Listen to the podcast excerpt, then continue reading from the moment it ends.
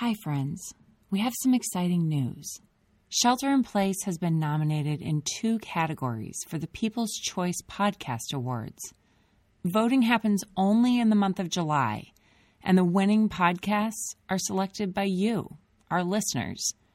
Head to shelterinplacepodcast.info to vote, support this work, and join our shelter in place neighborhood. Thanks for being on this journey with us. It means a lot. Welcome to Shelter in Place, a podcast about finding daily sanity in a world that feels increasingly insane. Coming to you from Oakland, California, I'm Laura Joyce Davis. For the next couple of months, Shelter in Place is taking a break from making new episodes so that we can make this work sustainable and bring you season two. If you'd like to help us with that, you can join our community for as little as $5 a month at shelterinplacepodcast.info. You can also sign up for our newsletter so that you're the first to hear about season two and get a behind the scenes look at our show. During the break, we're re releasing a few episodes from season one that we want to make sure you don't miss. Some of them are episodes we particularly enjoyed putting together, episodes we heard that our listeners loved too. Others are ones that feel particularly relevant to the moment we're in right now. Today's bonus episode is a combination of two episodes. What I didn't mention in those episodes is that the apple doesn't fall far from the tree. Dr. Joyce Sanchez, who informed episode 48, Open for Business, is the daughter of Dr. Jose Luis Sanchez, who I spoke with in episode 76. A lot has changed since these episodes were released, but the advice of the two Dr. Sanchez's is just as relevant now as it was then. I'll begin with episode 48, which was released in May. When we began sheltering in place on March 17th, it seemed like finally our world had found something to agree on. COVID 19 was our common enemy. We could band together in a bipartisan way that would benefit all of us. Nearly eight weeks later, so much has changed. While some of our cities and states are open for business, doing their best to boost the global economy, other places are seeing lockdowns more extreme than ever before. A few weeks ago, there was a certain comfort in knowing that we were in it together, all experiencing some version of the same thing. Now, in some places, wearing a mask has become a political statement. Even in the White House, the message isn't uniform.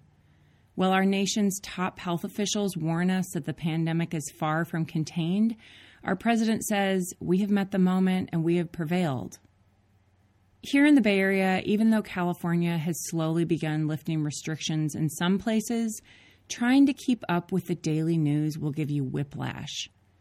Scanning through the San Francisco Chronicle's live updates yesterday, there was Elon Musk opening his Tesla factory in Fremont a spike in COVID 19 deaths in California over the past 24 hours, Chinese hackers targeting COVID 19 research. While some countries that had previously opened up are now reimposing lockdowns after a resurgence in COVID 19 deaths, cell phone data shows that millions of Americans are on the move again. It's hard to know what to think. As I've tried to navigate the swirl of conflicting news this week, I reached out to someone who isn't just on the front lines, but who has a better understanding of this disease than most of us. My sister in law, Joyce Sanchez, is an infectious disease doctor at the Medical College of Wisconsin. She's been a champion of this podcast from the very beginning. She says that listening is the way that she decompresses after a long day in the hospital, which is pretty much what I hope for every single time I sit down to write an episode. That each day, my words would be a gift to you, something to help you decompress or just get through another day. Still, I've tried not to bug Joyce too much during this time because she's got a lot on her plate. Not just seeing COVID 19 patients, but helping to educate others about the virus. But this week I reached out because I wanted to know what Joyce thought about our current situation. She said, Most leaders recognize that there are two important things to keep in mind when opening the economy the first is that this is not an all or nothing decision.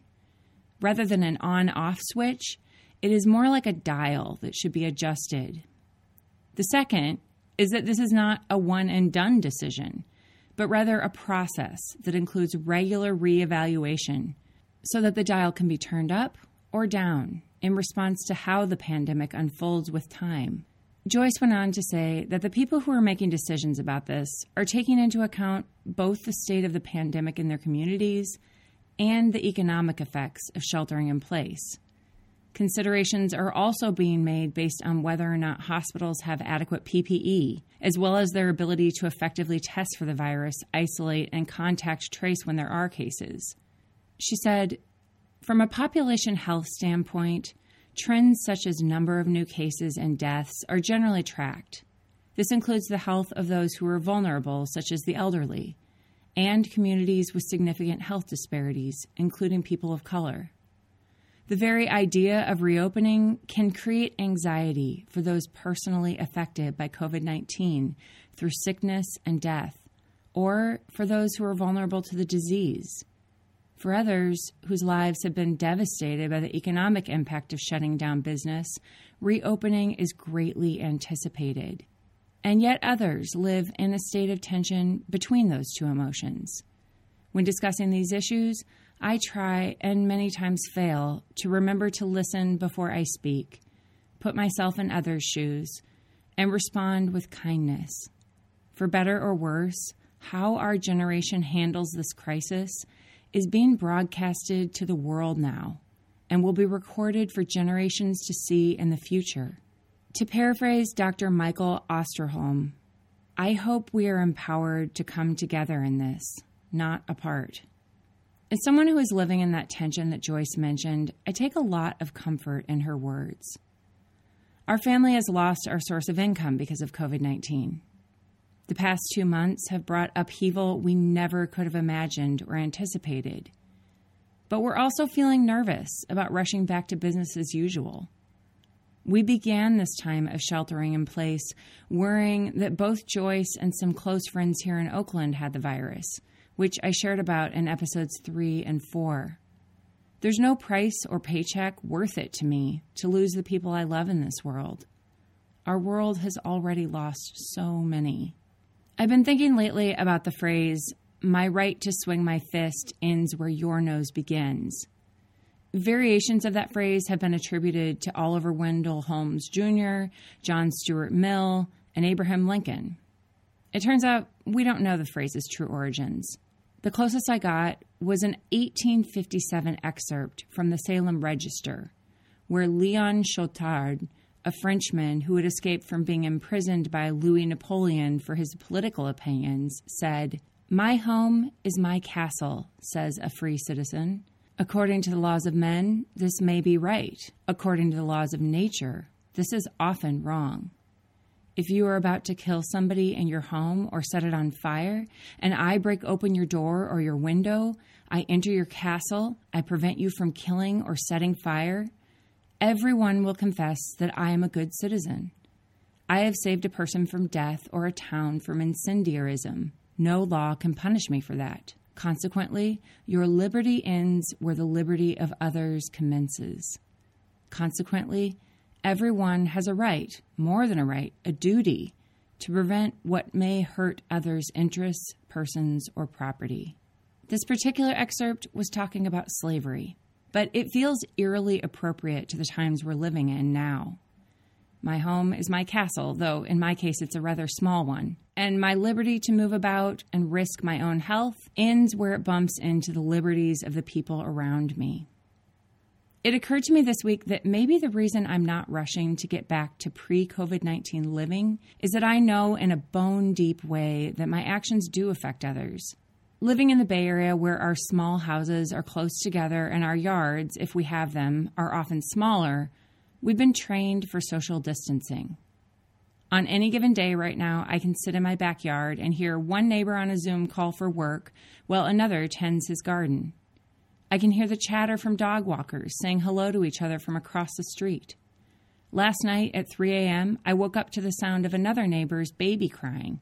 For years, we've had to impose curfews on when our kids are allowed to step outside the house because their tantrums or even their talking will disturb our neighbors if it's too early or too late. on the days when my next door neighbor's yard guys come, I often have to wait until evening to record because the sound of leaf blowers and lawnmowers is constant. I to some of my friends and family who prefer being out in the country that this description of my life sounds a little claustrophobic. Sometimes it is. But it's also deeply comforting to live in this kind of community. Those times of my kids tantruming on the back porch have opened up opportunities for sharing parenting struggles with the people who live around me.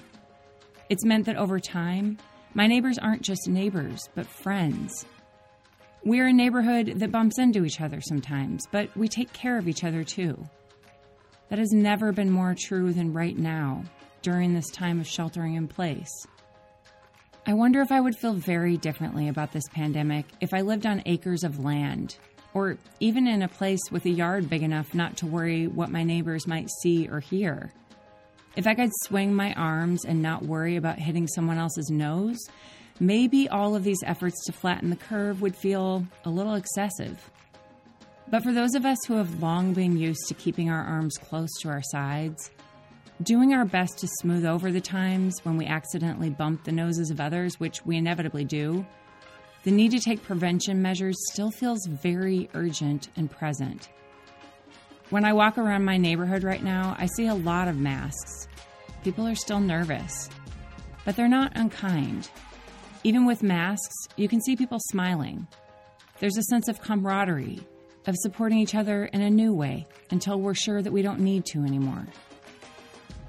I'm guessing it'll be a long time before that changes, maybe months or even years. As I try to make decisions for my own family, I'm trying, like Joyce, to listen before I speak, to put myself in others' shoes and respond with kindness, to see if even now whether we're turning the dial up or down, we can come together in this, not apart. I'll be right back with my conversation with Dr. Jose Luis Sanchez right after this. Shelter in Place is proud to be sponsored by Brick and Mortar, old world style wines with California roots. Their wines can be found at Michelin star restaurants like the French Laundry and Meadowood. You can find their canned wines at Safeway stores in Northern California. Use the code SHELTER when you order from brickandmortarwines.com to get 10% off and support this show. We're several weeks into summer, and I have to say that I had really hoped that by now life would feel a little more predictable, that COVID 19 would have faded into the background for a few months while the weather was warm but of course, that hasn't happened. The number of COVID 19 deaths in the U.S. alone is approaching 120,000, and we're starting to see resurgences in places like Florida where things have opened up. It doesn't feel any easier to make plans for the future now than it did a couple of months ago. So, on today's episode, I'm talking with someone who can help us navigate this pandemic summer.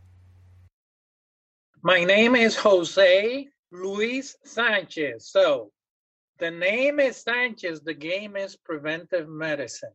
I am a public health preventive medicine specialist who has specialized in infectious disease epidemiology while working with the US military for 41 years of my life.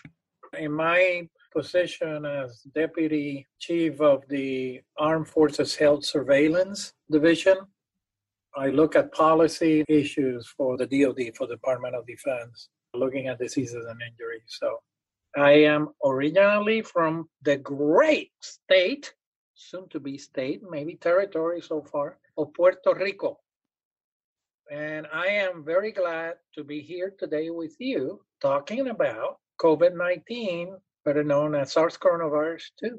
Before we continue, I need to give the disclaimer that Jose is not representing the Department of Defense or the U.S. military establishment. I put a full disclaimer in the show notes for today, but it's important to note that the opinions you hear in this interview today are Jose's alone. Since mid March, Jose has been working almost exclusively on COVID 19. So I took this opportunity to ask him all the things I've been wondering about over the course of this pandemic. I've read the CDC guidelines, but I wanted to know how an expert was navigating this time for himself. Regardless of the phase the particular state or county is in, I think we have to get used to a new normal. And that new normal is when we go outside of our homes, we need to make sure that we're wearing cloth face masks or coverings. We need to make sure that we observe social distancing, especially when in crowded locations. And we need to get used to increase personal hygiene sanitation habits such as frequently washing our hands with soap and water. And when we travel try to travel in small groups preferably by car instead of by plane so that you can have control over the extent of possible exposure. We should make it a habit from now on until this virus comes under control and I feel it will not come under control. It will continue to surge in spikes till we have a national vaccination program, which we will not have before the spring of next year. We're talking about a period of at least nine, maybe 12 months until we can relax these measures. Do you find it concerning that in a lot of places in the country, people have kind of just gone back to the way things were before. Do, do you think we'll see a spike because of that? Not only do I think we'll see a spike, but like Dr. Anthony Tony Fauci has stated, we will continue to see spikes on different locations where individuals are beginning to engage in crowding conditions where they're going to significantly increase their risk of acquiring this virus. So we will continue to see spikes. I am very worried about that. This virus is not going to go away. I believe this virus is going to become endemic. That means it's going to become a natural part of our environment. Uh, it's going to be carried by people for a long, long time, probably for years, even in the presence of a vaccination, because no vaccine is 100% efficacious. One of the reasons I believe this virus will become endemic and cease becoming an epidemic year in and year out, because I think we will reach a level of herd immunity. Uh, when I talk about herd immunity, what I'm talking about is having individuals having uh, sufficiently immune uh, antibodies and immunity to the virus to the level that we get 60 to 80% of the population becoming immune to this virus. And once we reach that, we will see cases happening, but in very few numbers. And this is based on experience with other viruses where the same thing has happened, uh, such as with influenza viruses of different kinds. The last pandemic we experienced was that influenza A, H1N1 swine flu pandemic. And that virus still circulating, but in low amounts throughout the world. But the population has reached such a level of immunity that it's now not a pandemic anymore. It ceased being a pandemic in August of 2010.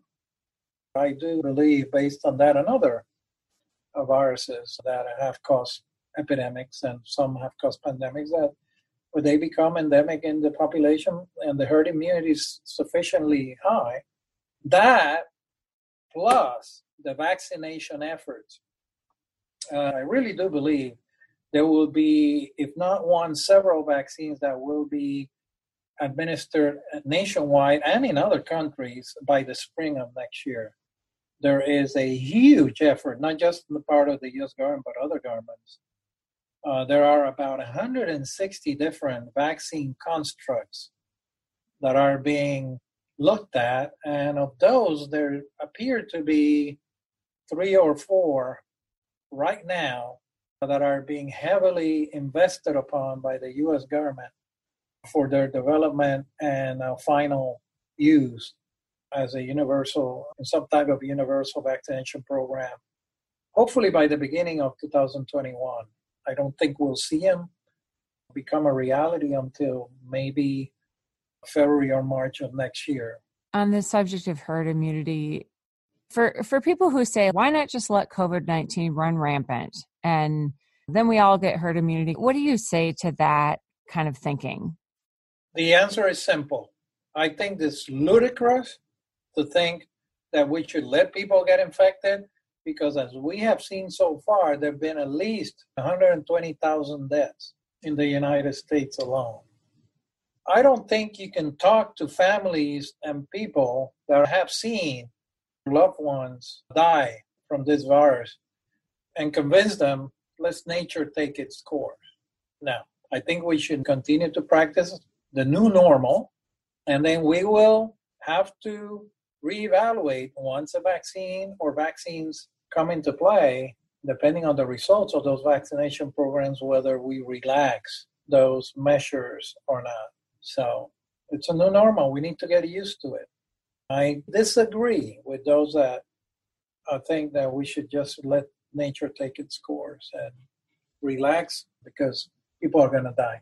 And people are going to die in big numbers. The latest predictions are that uh, we may see before the fall of this year as many as 200,000 deaths in the United States. That's within a period of six months. That's three times as many deaths as we see with a bad flu virus. With a bad flu virus, you see about 60 to 70,000 deaths in the United States.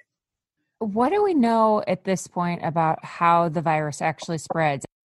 This is a virus that's spread by close proximity through airborne droplet transmission, principally, but not exclusively. You have heard about the six feet rule that's your main source of risk. But it can also be transmitted by fomites. That means by people touching contaminated surfaces and then putting their hands in their mouth or their nose or their eyes.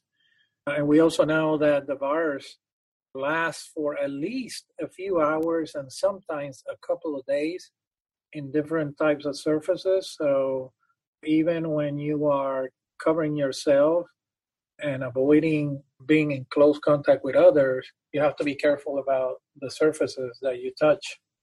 The other ways that are being examined that potentially could become important is the fecal oral route from aerosolization of, of feces, as happens when you're flushing toilets. We know that the virus can be found uh, in blood for a very limited amount of time and it can be found in saliva. I would not be surprised at all if in the near future we find transmission via the sexual route because the virus can find its way into seminal fluid. I would like to see more data before I discard the possibility that that could be a mode of transmission.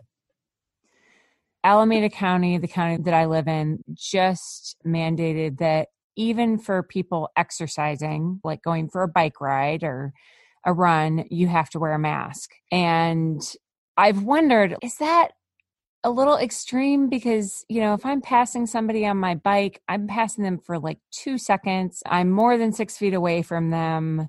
Or even if I'm not, it's so quick that I'm passing by. Am I being too cavalier about it to think that that's a little extreme? So I am of the opinion that you are not being cavalier. I uh, share your opinion that if you're in an open space, whether you're running or trotting, because I cannot run anymore, I barely trot, but I never wear a mask when I'm trotting because when I encounter somebody, I'm not blind, so I can see people that are coming towards me. Sometimes I miss the ones that are coming behind me, and of course, they're running faster than I am not much I can do about that because I'm old. But having said that, I think you do not need to wear a face mask or a cloth face covering if you are running out in the open or if you're biking out in the open because the dissemination of the virus and the dilution of the virus, the potential for you acquiring or actually infecting somebody that you encounter on a running trail is negligible. And I will extend that not just to biking and running, but also when you're in your car.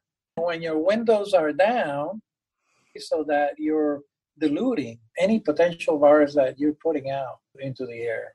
If you are driving with your closed windows, then as long as you're within your family group, with the people that live with you day in and day out, then you don't need to wear a mask either. But if there is somebody that gets into the car, then you should wear a mask and that person should wear a mask also. And what about for people who are feeling freaked out about getting the virus from their groceries, say? I mean, is that a legitimate concern? So, that is a legitimate concern, and it's very simply taken care of by you ensuring that after you put that fruit or that item and bring it home, the first thing you do upon entering your home is washing it well with a hypochlorite solution or with just soap and water, and then washing your hands with soap and water. So you got to make sure that those food items are clean, and you got to make sure that your hands are clean. The first week of this podcast, I shared that my friend Annie was being tested for COVID 19. Her test came back negative, but the doctor who read her chest x rays thought that her test was a false negative. A few weeks later, she took an early antibody serum, which also came up negative. I asked Jose both about the antibody serum and the COVID 19 tests to try to get a sense of how reliable these things were in detecting the virus. In terms of the detection of the virus itself, not the antibody, but the virus now, the tests are pretty good, but the problem is that in many cases there's not enough viral load in the respiratory tract or when the sample is taken.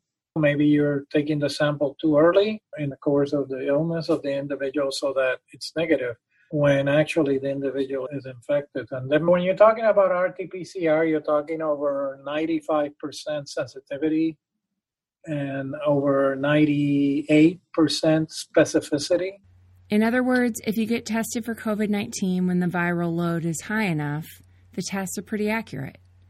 But Jose says the antibody serums still have a long way to go. At best, they're 60 to 80% accurate.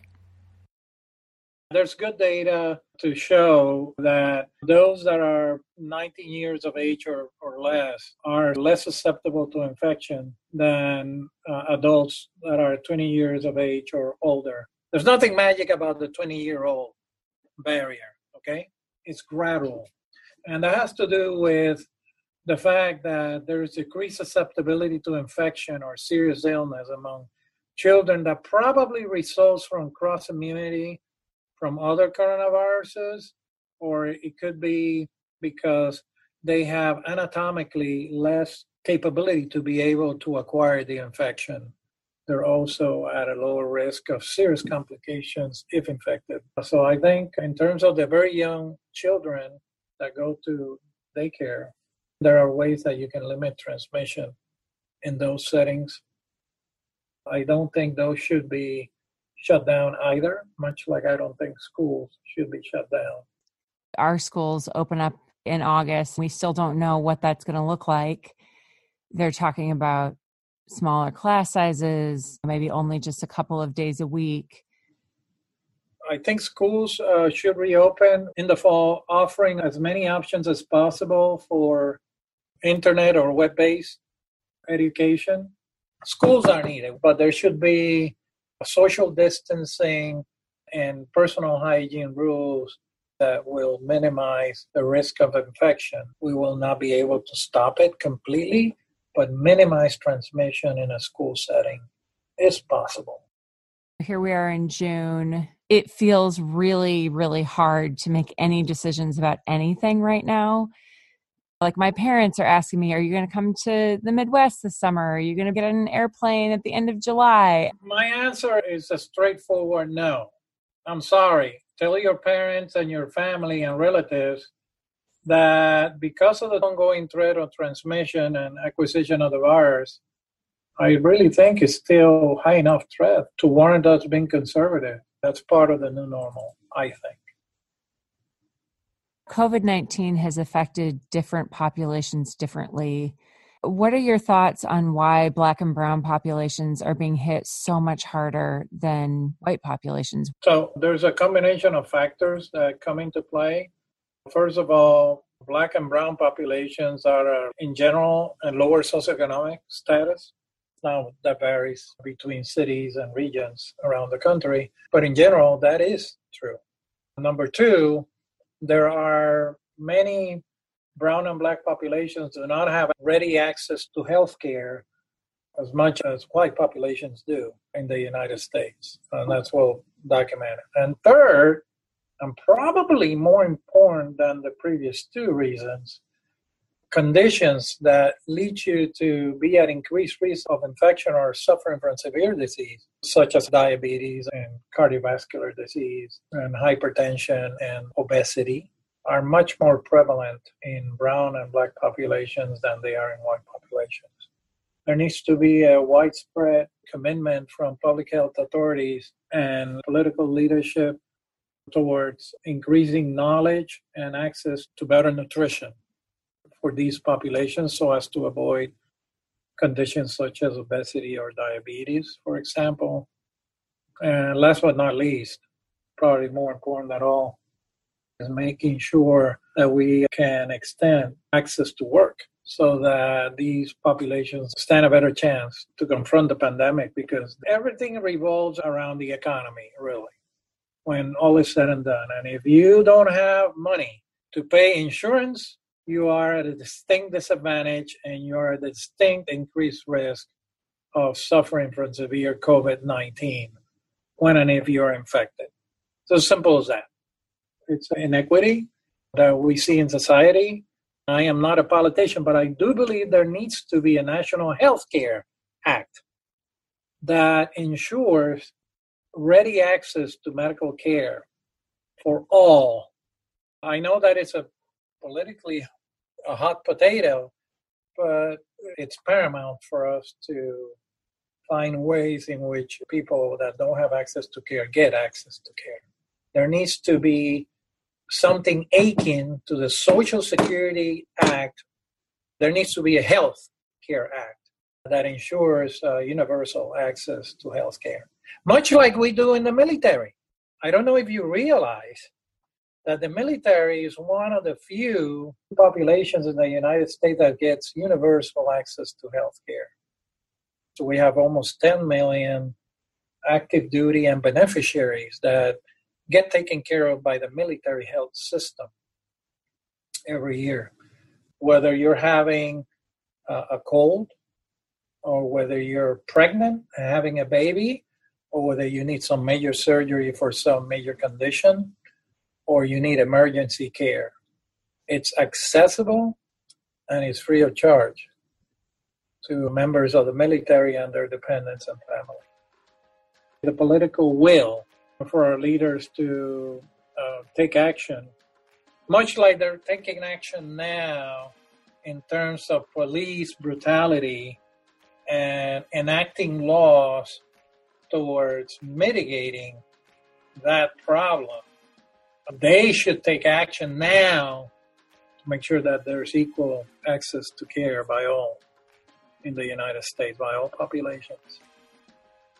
We need to make sure that we talk to our uh, political leaders and uh, make sure that they understand that it is uh, extremely important for uh, them to enact laws that allow universal access to health care so that individuals that are at risk uh, can be taken care of, not just for the sake of COVID 19, but for the sake of so many other conditions that tend to be more prevalent and lead to serious complications and death and higher mortality and disadvantage populations that don't have access to health care.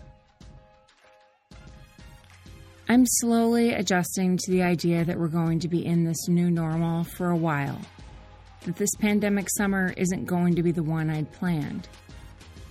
But I've come to realize during this time that sheltering in place isn't just about quarantine. Wherever we are, there's a lot that we can do to make the place we're in feel like a shelter. We can make time and space for community and creativity. We can find our way to courage and hope. Whether our shelter feels like a cage or a sanctuary, has a lot to do with the small choices we make every day, the things we choose to put our hope in, the people we reach out to. So, the daily sanity today is to accept the new normal and to choose to let this time be a shelter. If you found today's episode meaningful and listen on iTunes, Stitcher, or any platform that allows you to rate and review, leaving a quick note about what you appreciate about the show moves us a little closer to being able to make this work sustainable, not just now, but in the future. Shelter in Place is grateful to be sponsored by Delta Wines, the refined daily drinker with a social good built in. These California wines are fresh and approachable perfect for casual dinners at home.